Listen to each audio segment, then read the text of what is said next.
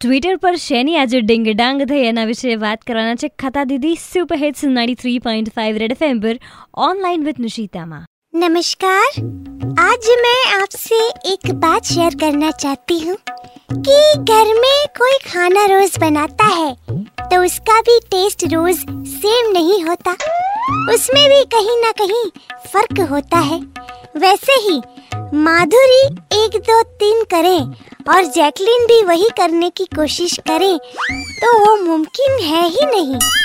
कोशिश अच्छी की थी, लेकिन ट्विटर पे तो किसी को पसंद ही नहीं आया और जैकलिन का एक दो तीन ट्रेंड कर रहा था, साथ में ट्रोल भी कर रहा था। तो एक दो तीन ही आपको गा के सुनाऊँगी, लेकिन अपने अंदाज में एक दो तीन।